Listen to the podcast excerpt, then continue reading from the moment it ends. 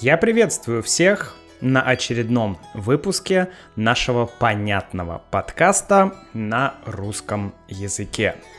Как всегда, с вами Макс, и в этом выпуске мне бы хотелось поговорить про такую вещь, как отмена русской культуры. Мы поговорим про эту отмену извне, и мы поговорим про эту отмену изнутри. И вообще поговорим про то, что происходит с русской культурой в данный момент. Давайте начинать. Я, друзья, к сожалению, не специалист по культуре и по литературе. Я не литеру... литературовед, я не культуровед, не культуролог, не кинокритик, не литературный критик. Тем не менее, мне хочется рассказать о том, что я знаю, что я слышал, что мне удалось найти, ну и вообще о чем пишут разные издания, разные газеты, а, что вообще говорят по поводу русской культуры в данный момент, что переживает русская культура.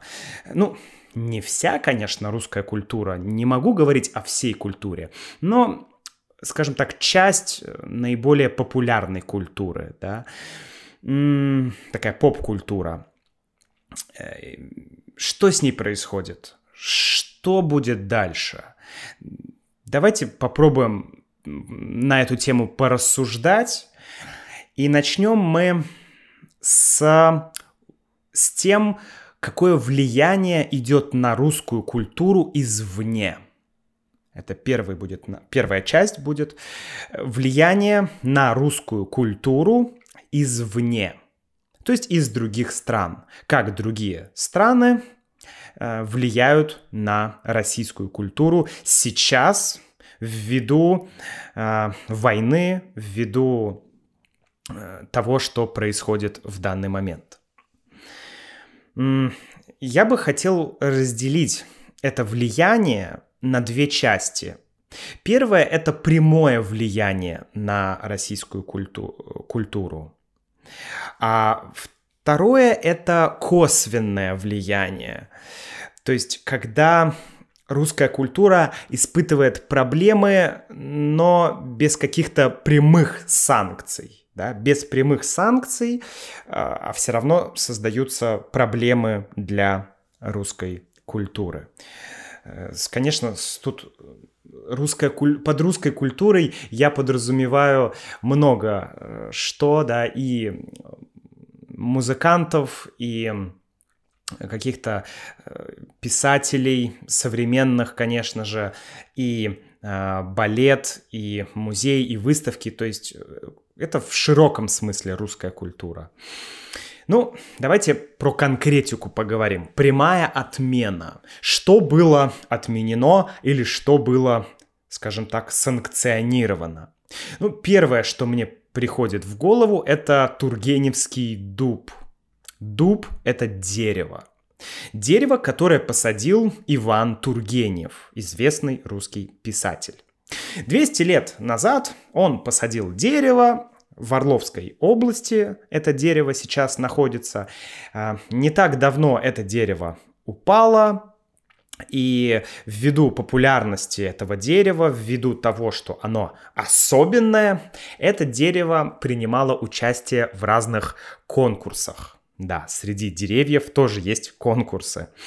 А, был российский конкурс и должен был быть европейский конкурс «Европейское дерево года».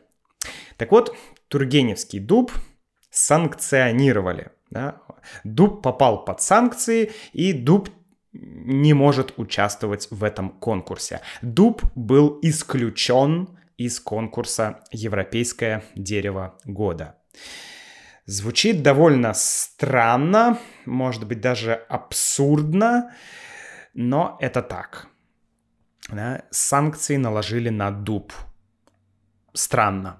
Но ок. Следующий пример. Амстердамский Эрмитаж разорвал отношения с Санкт-Петербургским Эрмитажем. Да? Еще одно такое проявление. То есть мы видим, что на уровне разных, э, разных музеев идет тоже разоединение. Также, кстати, как и на уровне различных кинофильмов. Некоторые кинофильмы не будут показываться на фестивалях, да, на европейских кинофестивалях. Был отменен балет «Лебединое озеро» Московского королевского балета в Дублине. Вот. Были отменены концерты российского государственного балета «Сибирь» в нескольких британских городах.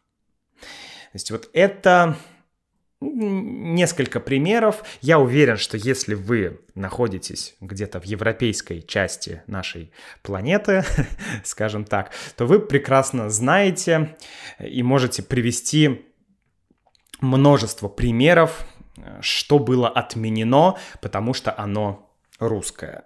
Да? Люди по-разному высказываются об этой прямой отмене. Кто-то говорит, что это ну, особенно э, такую риторику любят провластные СМИ в России. Они используют вот эту риторику культура отмены, отмена русской культуры, и постоянно говорят, что Запад отменяет культуру России, Запад против Шостаковича, против Мусорского, против Достоевского, против Лебединого озера, против всего. Это русофобия. То есть есть такая радикальная точка зрения. Есть другая точка зрения, что э, да, сейчас действительно горячая фаза, потому что идет война, горячая фаза, и Сейчас многие российские э, культурные мероприятия отменяются по причине, опять же, военных действий. Да? Ну, сложно э, слушать русскую музыку, когда Россия выступает в роли агрессора. Да? Это другая точка зрения. И поэтому люди оправдывают э, эту отмену, оправдывают эти санкции. Они говорят, что ну как я могу э, читать сейчас э, что-то там российское, если Россия сейчас видится как агрессор. Да, это другая точка зрения. Ну, как всегда, возможно, правда где-то посередине. Ну, по крайней мере, многие культурологи и литературоведы, которых я слышал, говорят, что действительно сейчас очень острая фаза, горячая фаза, да, но рано или поздно все остынет, да, и вновь будут показываться и балеты, и будут концерты. То есть суть в том, что нельзя взять и отменить культурное наследие страны. Да, ну, немецкая культура никуда не исчезла против, э, после Второй мировой войны. Да? То есть российская культура никуда тоже не исчезнет. Э, по крайней мере, то, что я тоже считаю э, адекватным прогнозом, это то, что культурному наследию России ничего не угрожает. Я так думаю. Что я думаю по поводу этой отмены русской культуры. Ну, мне жаль, что русская культура отменяется из-за политики, ведь культура и политика это вообще почти не связанные вещи, да. Но, тем не менее, я все-таки могу понять, почему это происходит. Я, если я представляю себя, ну, например, если я представляю себя в роли жертвы, и что, например, на Россию напало какое-то государство, и я представляю, что я убежал в какую-то страну третью, и там я слушаю музыку страны, которая на меня нападает, ну, мне было бы эмоционально непросто. То есть это абсолютно эмоционально, это нерационально, но тем не менее это можно понять. Нужно ли дальше действовать и усиливать э, скажем так, санкции и атаку на русскую культуру, ну, я бы сказал нет, конечно же. Но, тем не менее, опять же, для меня, я, я могу понять, почему это происходит. Э, ну, в общем, но также я понимаю, что очень сложно сделать так, чтобы люди перестали читать Достоевского, слушать э, римского Корсакова и так далее. Следующее это косвенная отмена. Опять про влияние извне. Косвенная отмена русской культуры. Что, что здесь происходит? Есть много разных небольших независимых творческих проектов. Это могут быть музыкальные группы. Например, группа Алоэ Вера или группа Обе Две или Алай Оли. А, есть писатели, то есть эти люди или группы имели подписчиков, имели спонсоров, и они потеряли этих спонсоров, потому что люди из России просто не могут поддерживать больше своих, ну, своих э, кумиров, скажем так. Это вот косвенное влияние.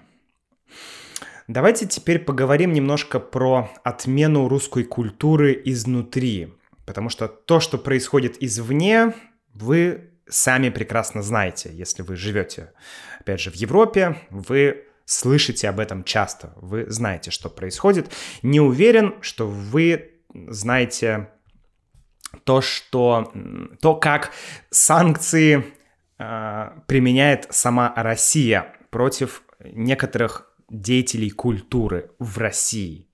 Да, отмена русской культуры изнутри. Давайте начнем с театра. В самом начале войны было несколько заявлений от художественных руководителей театров. То есть не, не, некоторые худ-руки, художественные руководители театров, а, высказывали свое мнение. Они говорили, что я не согласен, я полностью не согласен, я частично не согласен, я... В общем, они как-то комментировали войну. Да? Ну, так или иначе, они были против этой войны. И этих художественных руководителей смещали. Да? Сместить, то есть убрать или уволить. Их увольняли. Э, например, отменили спектакли Кирилла Серебренникова. Или другой пример, Константина Райкина уволили из театральной школы Константина Райкина. Можете себе представить? То есть был авторский метод Константина Райкина, и теперь его школа без него потому что он придерживается другой позиции. Да? Вот это надо понимать. И надо понимать, что опять мы к этому будем возвращаться, что это происходит не по воле людей. Это не люди захотели, чтобы Константин Райкин ушел.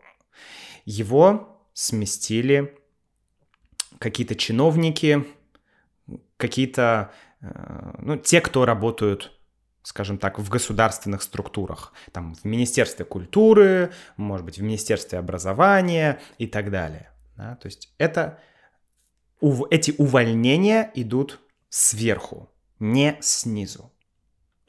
Далее. Интересно, что внутри России идет некое противостояние. Потому что в России Сейчас многие концерты отменяются, э, многие выступления отменяются из-за идеологических соображений, но также многие мероприятия специально проводятся для того, чтобы поддерживать определенные политические настроения. Давайте конкретнее поговорим об этом. А, например, есть такой музыкальный патриотический марафон, который называется «За Россию». Естественно, «з» — это латинское Z, да, или Z. «За Россию». Это, я уже сказал, музыкальный патриотический марафон с такими хэштегами, как «Мы вместе» или «За мир без нацизма». И большинство тех команд или тех музыкальных групп, которые выступают на этой сцене, на сцене этого марафона или этого фестиваля, они так или иначе поддерживают э, спецоперацию. Да? Ну, кто-то из выступающих ее открыто поддерживает, но на самом деле многие э, просто молчат Э, они ничего не, не говорят по поводу спецоперации, они молчат, но они выступают на этом марафоне. Э, вообще большинство артистов из этого марафона, они даже не афишируют свое участие в нем. То есть многие артисты не говорят о том, что они участвуют в этом марафоне, да, как ни странно. А, некоторые музыканты уходят из музыкальных групп, которые хотят участвовать в этом марафоне. Например, есть группа «Пилот». Это довольно старая рок-группа российская.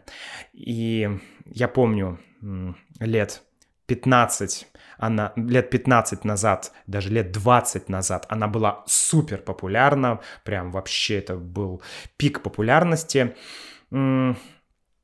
И некоторые музыканты из группы «Пилот» просто ушли, потому что они не захотели выступать на этом зи-марафоне. Вот. А, проводятся и другие концерты. А, например, группа ДДТ, наверное, вы знаете, это тоже очень старая российская рок-группа, гораздо старше, чем а, группа «Пилот». Одна из ну, может быть, не одна из первых, но очень старая группа ДДТ, она, наоборот, сейчас не может исполнять свои песни, не может играть на концертах. Э, лидер группы ДДТ Юрий Шевчук сказал, цитата, «Кто-то играет на зи-концертах. Мне ориентацию в моем возрасте поздно менять. Мы не играем на Z-концертах». Конец цитаты. А, были... Часто происходят такие случаи, когда музыканты вынуждены э, отменить концерт. Потому что музыканты, например, такое было с группой ДДТ. Э, группа ДДТ должна была выступить в каком-то городе э, в концертном зале.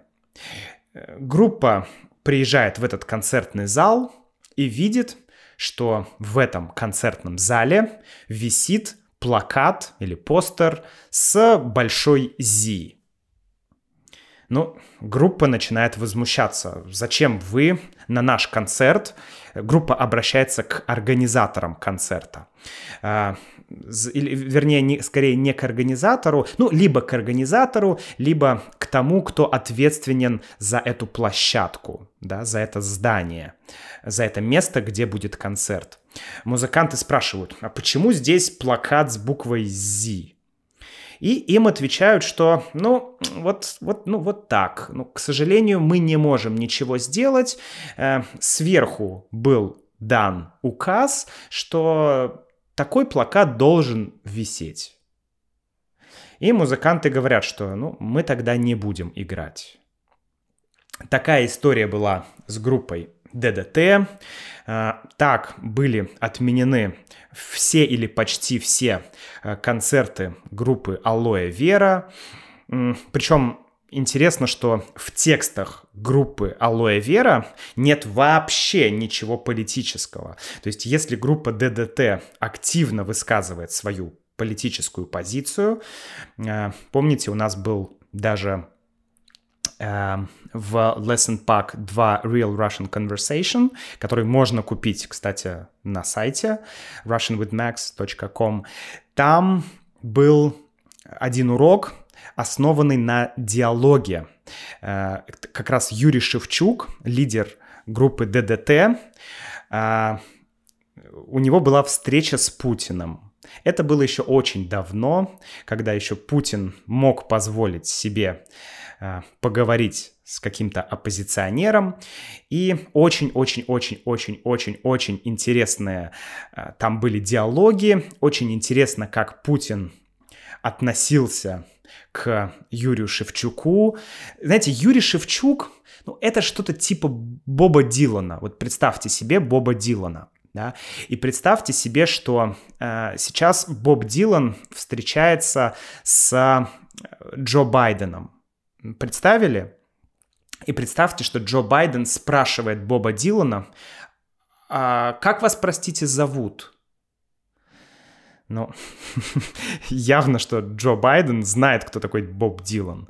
Не знаю, это равноценный пример или нет. Да, ну, то есть суть в том, что все знают Юрия Шевчука в России. Ну, любой человек знает его. А Путин в том интервью сказал, а как вас, простите, зовут? А, Юра, Юра музыкант. Это был вообще... В общем, да. А, окей. Так вот, многие группы они не имеют таких ярких политических э, позиций, но тем не менее им сейчас невозможно выступать. Другой пример группа B2. B2 тоже достаточно старая рок-группа. Э, у них тоже был концерт. И случилось вот что. B2 приехали на свой концерт, и у них есть идея, что на сцене должны быть декорации. Причем достаточно много декораций. А, и проблема в том, что эти декорации закрывали плакат с буквой Z. Ну или какой-то типа патриотический баннер. И Музыкантам сказали, что либо вы убираете декорации, чтобы баннер был виден, либо вы не можете выступать. Что сказали музыканты?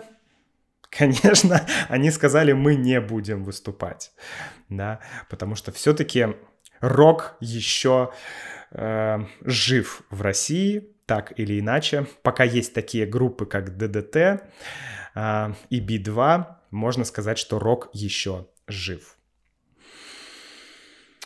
Да, но меня больше всего поразила другая история. Даже не связанная с рок-музыкантами, с рок-культурой, потому что ну, понятно, что рок, рок и рэп — это всегда какой-то протест. Ну или это часто какой-то протест. Так вот, есть другой человек, другой артист, который лично меня удивил, или я бы сказал, поразил. Этого человека зовут Максим Галкин. Максим Галкин. Не уверен, что вы о нем знаете, но это очень-очень известный юморист. Да? Э, сейчас бы сказали стендапер, но э, он, Максим Галкин, выступает уже лет 20, да, тогда еще не было слова стендап. Ну и все-таки формат другой, да. Стендап — это что-то сейчас современное, модное, молодежное. А Максим Галкин — это представитель, ну как бы представитель юмора, ну вот я скажу так, моя бабушка любила слушать концерты Максима Галкина, да, то есть это не совсем молодежный э, такой деятель культуры, да, его аудитория в основном все-таки не молодежь. Он эстрадный артист, вот как это можно назвать, эстрада. Сложно объяснить, что такое эстрада в России, потому что эстрада, можно было бы сказать, что это поп-сцена, но, но это не совсем так. Эстрада — это что-то, скажем так, э, то, что есть на телевизоре, да, то, что выступает по телевидению, и это то, что прошло цензуру телевидения. То есть это такая это определенный жанр, я бы сказал. Эстрада — это определенный жанр. Так вот, э, я не очень как-то любил Максима Галкина, ну, то есть я к нему относился нейтрально. Но я был удивлен тем, как он адекватно э, рассказал о ситуации, которая произошла с ним.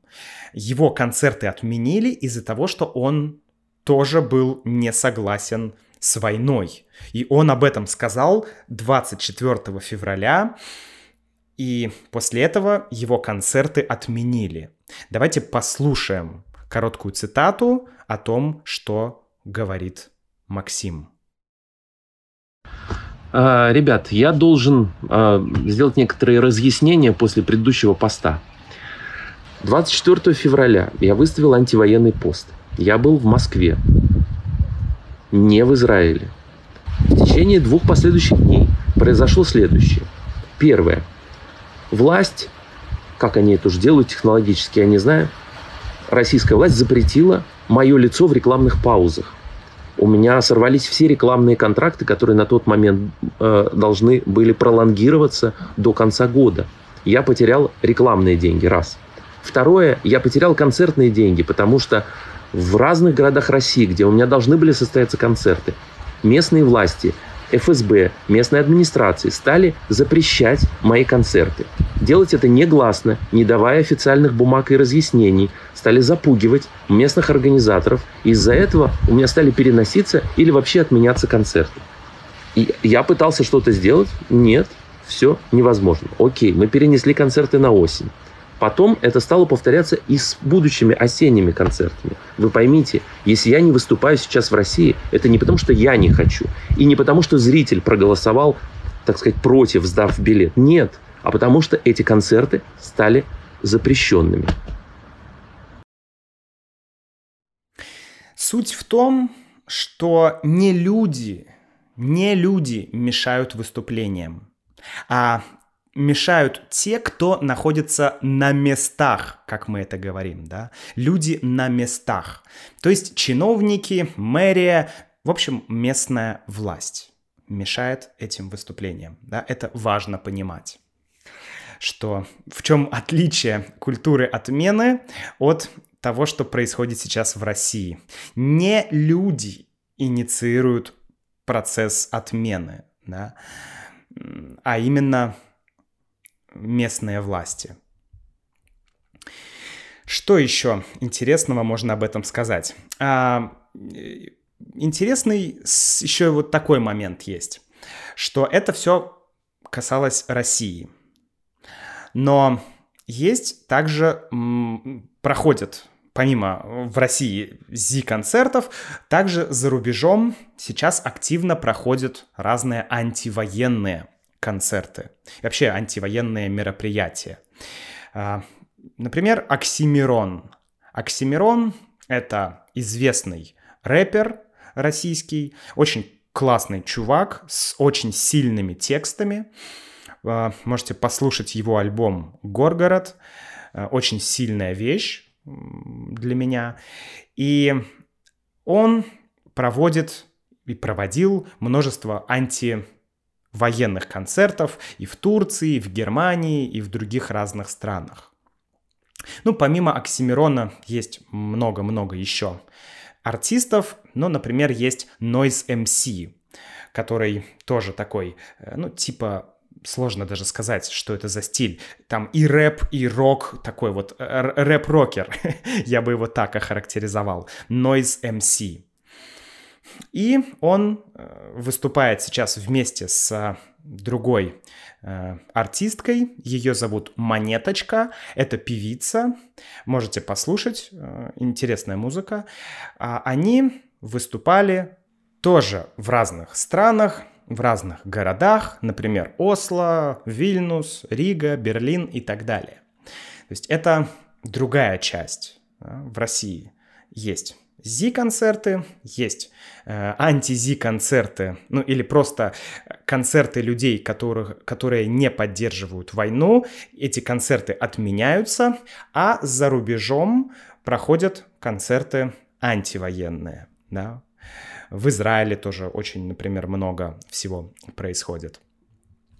Еще интересный момент, как идет вот это идеологическое противостояние. В Красноярске и в Петербурге, в моем городе, боже, э, расклеили кто-то, да, э, мы не знаем, но очевидно, э, какие-то провластно настроенные люди они расклеили разные плакаты против артистов, которые не согласны с э, войной, не согласны с тем, что происходит. Вот опять же, Монеточка э, или Фейс, Данила Козловский, актер, Моргенштерн, известный поп-рэпер, Little Big, э, популярная танцевальная такая группа. Э, эти этих всех деятелей искусства вы можете э, деятелей культуры, да, если хотите, их можно увидеть на плакатах с такими надписями, что э, это там монеточка продала родину за монету. Ну, что-то типа такого, да. Эм, типа Little Big, э, там Big Э, что-то там пропаганда Запада. Или там Фейс э, уехал из России, и теперь он э, агент Запада. Такая вот такие вот плакаты. Я оставлю ссылку на один пост в описании к этому подкасту. Ну, просто посмотрите эти плакаты, как они сделаны. Э, ну, это прям... Это, это, это противостояние. Это просто противостояние. Забавно, помните, мы с вами еще до начала войны обсуждали в этом подкасте э, тему, что в России есть две страны. И вот мне кажется, сейчас это очень-очень-очень заметно. Очень сильно поляризовалось общество. Интересно то, что это сейчас будет мое личное мнение, да, просто мое оценочное суждение. Но я замечаю такой, такую вещь, что многие люди, многие деятели культуры, там, искусства, журналисты, кто угодно, писатели, э, кто мне очень сильно нравился до войны, сейчас в основном все они выражают, выражают свое несогласие с этой войной. А, те, кто мне не был интересен, сейчас в основном выражают противоположную точку зрения. То есть интересно, что, э, ну, что это так происходит, что почти нет примеров, когда я слушал какого-то человека или смотрел его, и вдруг он поменял точку зрения. Такого нет. Но больше всего меня поражает другое. Больше всего меня поражает разная риторика. Вернее, не так. Есть две сейчас позиции, да, провластная и антивоенная. Давайте назовем их так. Так вот, те, кто высказывают Э, высказываются против войны, и те, кто высказываются, скажем так, за спецоперацию, эти люди говорят по-разному. Просто послушайте, как говорит, например, Екатерина Шульман и как говорит Владимир Соловьев. Это два оппозиционера, скажем так. Просто послушайте, как они говорят. Вот лично для меня уже этого достаточно. Я могу даже не вникать в суть того, что они говорят. Но когда ты слышишь, с одной стороны, человека, который аргументирует свою позицию, который спокойно рассуждает, который а, постоянно цитирует каких-то русских классиков, которые приводят примеры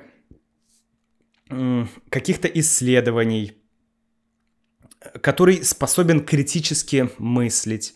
Или посмотрите на Владимира Соловьева, который кричит, который извергает эмоции, а, который легко может использовать нецензурную лексику, который говорит и опирается не на науку, а просто на какие-то придуманные факты. Да? То есть вот то, как люди говорят, уже имеет большое значение, и они показывают, что это за люди. Хм, ну, окей. Эм, Мое личное мнение на этом закончило. Давайте в самом конце поговорим про то, э, что, возможно, будет дальше с русской культурой. Есть мнение, что во время цензуры, во время таких сложностей культура развивается. Есть обратное мнение, что из-за цензуры, из-за недостатка информации и так далее, из-за давления со стороны государства культура придет в упадок. То есть культура как бы будет деградировать, если так можно выразиться.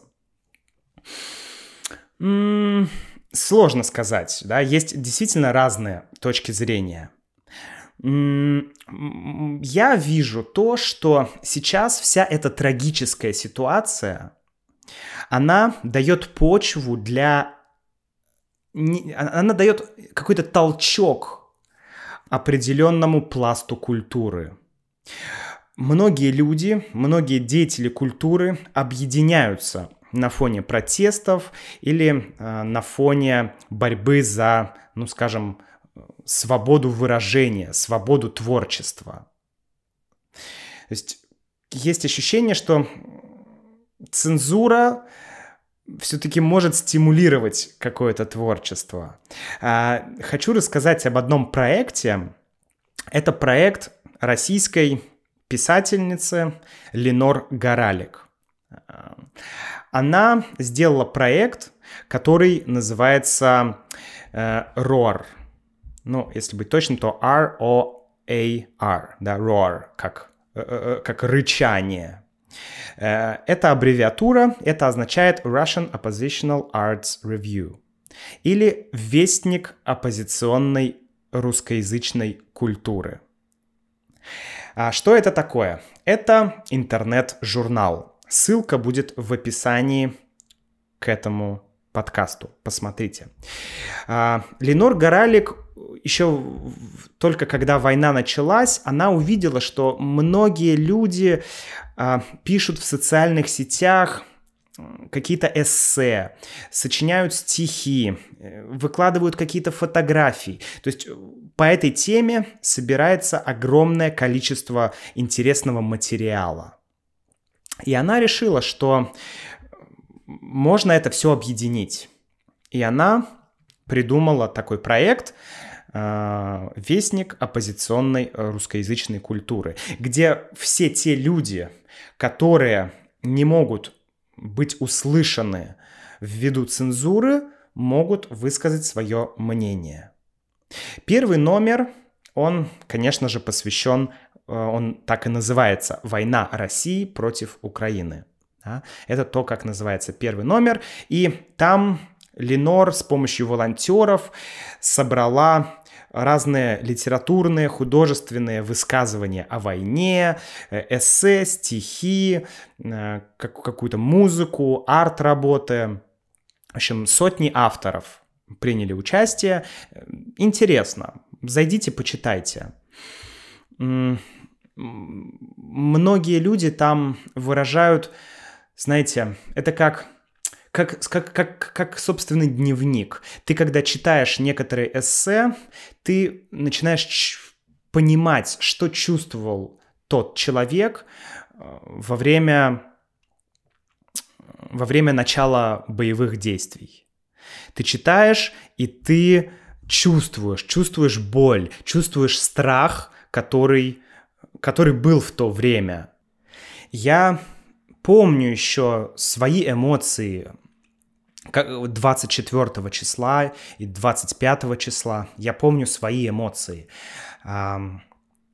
Я, к сожалению, или к счастью, не знаю, ничего не записывал в то время, потому что я не мог ничего записать. Но, но вот эти люди, они писали в то время, и действительно это как, ну это как, это как фотоснимок эмоций. Это как фотография эмоций. То есть ты можешь почитать и ну, просто попытаться понять, что люди чувствовали. Потому что, ну, конечно, люди, которые не находятся в России сейчас, они, ну, не могут почувствовать, не могут ощутить те же эмоции, которые ощущали люди в России, когда началась война. Так же, как и нам в России, сложно ощутить те эмоции, которые ощущали и ощущают люди на Украине. Сложно понять. Вот. Ну и, в общем, если все это подытожить, то мне хочется сказать, что я вижу, что несмотря на то, что сейчас есть некая отмена или противодействие русской культуры, э, это вряд ли приведет к глобальному отрицанию русской культуры. Это невозможно. Да, многие задавали такой вопрос, что будет Макс с русской культурой, и мой ответ, мое мнение, то, что ничего глобально не произойдет. Если, конечно, ну, ты никогда не знаешь, потому что непонятно, что будет через месяц, да, э, я надеюсь, по крайней мере, если представить, что в ближайшее время война все-таки закончится, люди перестанут умирать, то после этого э, я не думаю, что культура э, уйдет куда-то русская. Я также вижу, что эта ситуация объединяет многих людей и дает э, выход эмоциям через искусство, через творчество. То есть многие люди начинают как-то высказывать все то, что они думают с помощью искусства. Это может быть, не то искусство, не та, если это, например, картина, это не та картина, которую вы, вы захотите повесить э, у себя на кухне или в гостиной. Да, это творчество, ну, посмотрите журнал Рор, вы увидите, что это, это непростое творчество, оно тяжелое, оно тяжелое, безусловно. Но, тем не менее, оно есть, и я думаю, что кто-то, на самом деле, многие люди говорят, что вообще им в текущей ситуации очень помогает смех и юмор, потому что иначе просто можно сойти с ума. А, это другой вид искусства, когда ты пытаешься шутить на, на тему того, что происходит, да. Я имею в виду, конечно, не шутить а, по поводу войны, а шутить э, над какими-то, ну, над тем, что происходит внутри России сейчас, да, как разные люди реагируют, а, какие законы некоторые принимаются, какие действия. То есть, ну вот над этим всем можно шутить, и люди шутят, и это помогает очень многим. Вот. Ну и в конце я бы хотел, друзья, прочитать стихотворение автор Улья Нова. Это из журнала РОР, из первого выпуска журнала РОР. А, Улья Нова написала его 2 марта 2022 года. Не молчи, не молчи, кирпичи изо рта вынимай, и щебень, и песок, и осколки стекла, и глаза оскверненных домов по кому обирай с языка. Разъяренный свинец, раскаленное зло, ядовитое жало, звук пожара. Пожалуйста, говори, излагай. Ты в земле, ты в земле, изо рта прорастает трава, лопухи и репей и колючие черные ветви. Вот и крикни теперь из бездонного черного рва языком голубей и любви и сирени и смерти.